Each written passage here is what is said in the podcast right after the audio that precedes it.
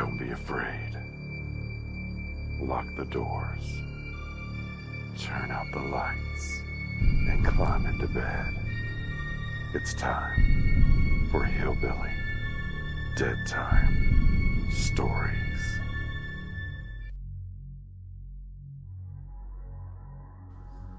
For many outdoors lovers, the word camping conjures up images of roasting marshmallows over a crackling bonfire, unwinding with friends, and stargazing late into the night.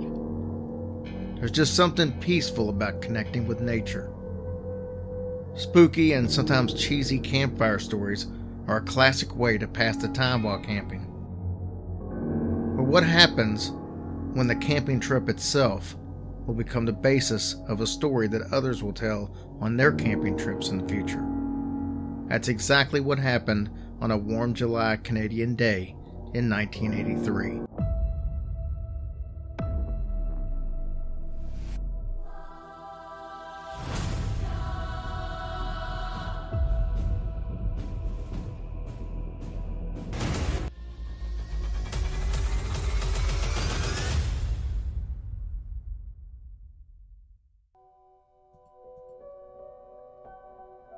It was a beautiful July day, and three brothers, Bim, Rupin, and Depin Pena, were anxious to start their camping trip with their friend Rob Sosterik. Bim was the only one of the four who had actually been camping before. As the group left their homes in Regina en route to Lake Diefenbaker, they could barely contain their excitement about the fun and memories that they would soon create. Little did they know that this trip would not only be eventful, but something that all four boys would still talk about decades later. After stopping for a quick lunch in Saskatoon, they arrived at the campground at 4:30 p.m. They parked in front of the campground office and store to take care of the necessary paperwork and payment. As Bim and Rupin exited the car to walk inside, they noticed a large black dog sitting right in front of the car.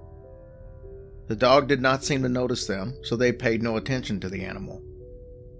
While these two were in the office, Rob decided to make a call from a payphone. He got out of the car, leaving Depin, the youngest of the group, alone in the vehicle. Rob also noticed the large black dog, but just as before, the dog seemed to ignore him as it had the brothers. Depin became bored of sitting alone and decided to join the others outside the car. Unlike with the others, when Depin's foot touched the ground, the dog became very aggressive and started barking ferociously. Depin quickly got back in the car and shut the door. Soon, all four were back in the car and headed to their campsite. None of the boys gave the dog a second thought as their focus was now back to the subject at hand camping.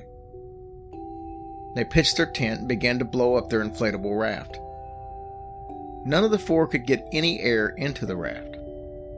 They decided to take it to a nearby gas station and use the high pressure air hose. This worked but was an inconvenience, as they had to hold on to the raft as they balanced it on the roof of their car all the way back to the lake. It also took longer than expected, and they no longer had the time to use it on this day. They would have to wait until the next day to get out on the water. The four young men made dinner and sat around a roaring campfire till around midnight.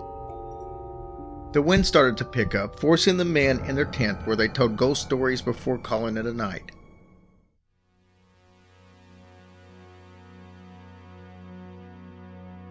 At approximately 2 a.m., Rupin was awoken by strange noises outside the tent.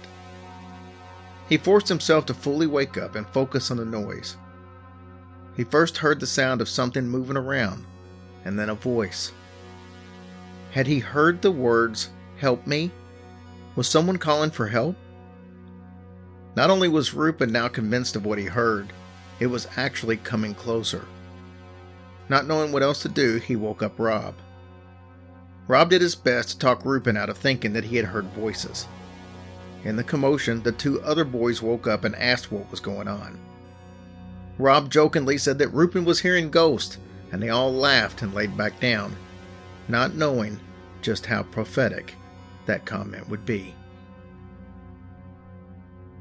Everyone fell quickly back to sleep except for Rupin.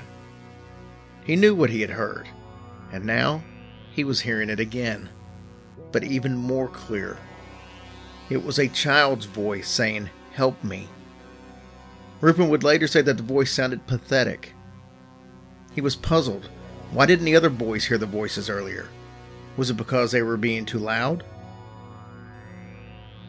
The next time Rupin heard the voice, he set out to investigate with a flashlight and the axe that they had brought to chop firewood. The wind had died down, making the cries for help even more audible. Rupin went back into the tent and woke Rob again, this time immediately signaling to him to be quiet and just listen. Rob then heard it for himself. Help me! Help me!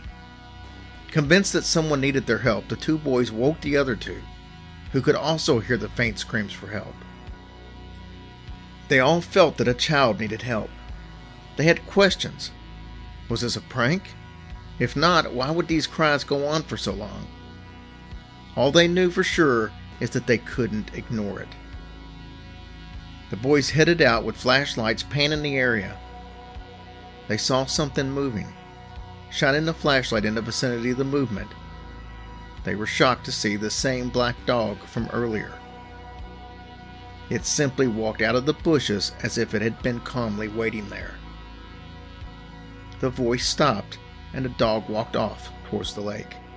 The four young men climbed back into their tent and tried to convince themselves that this dog had somehow made the cries for help. The boys tried to go back to sleep but couldn't. Within a few hours, they were packing up their campsite, opting to stay the remainder of the trip in a hotel in Saskatoon.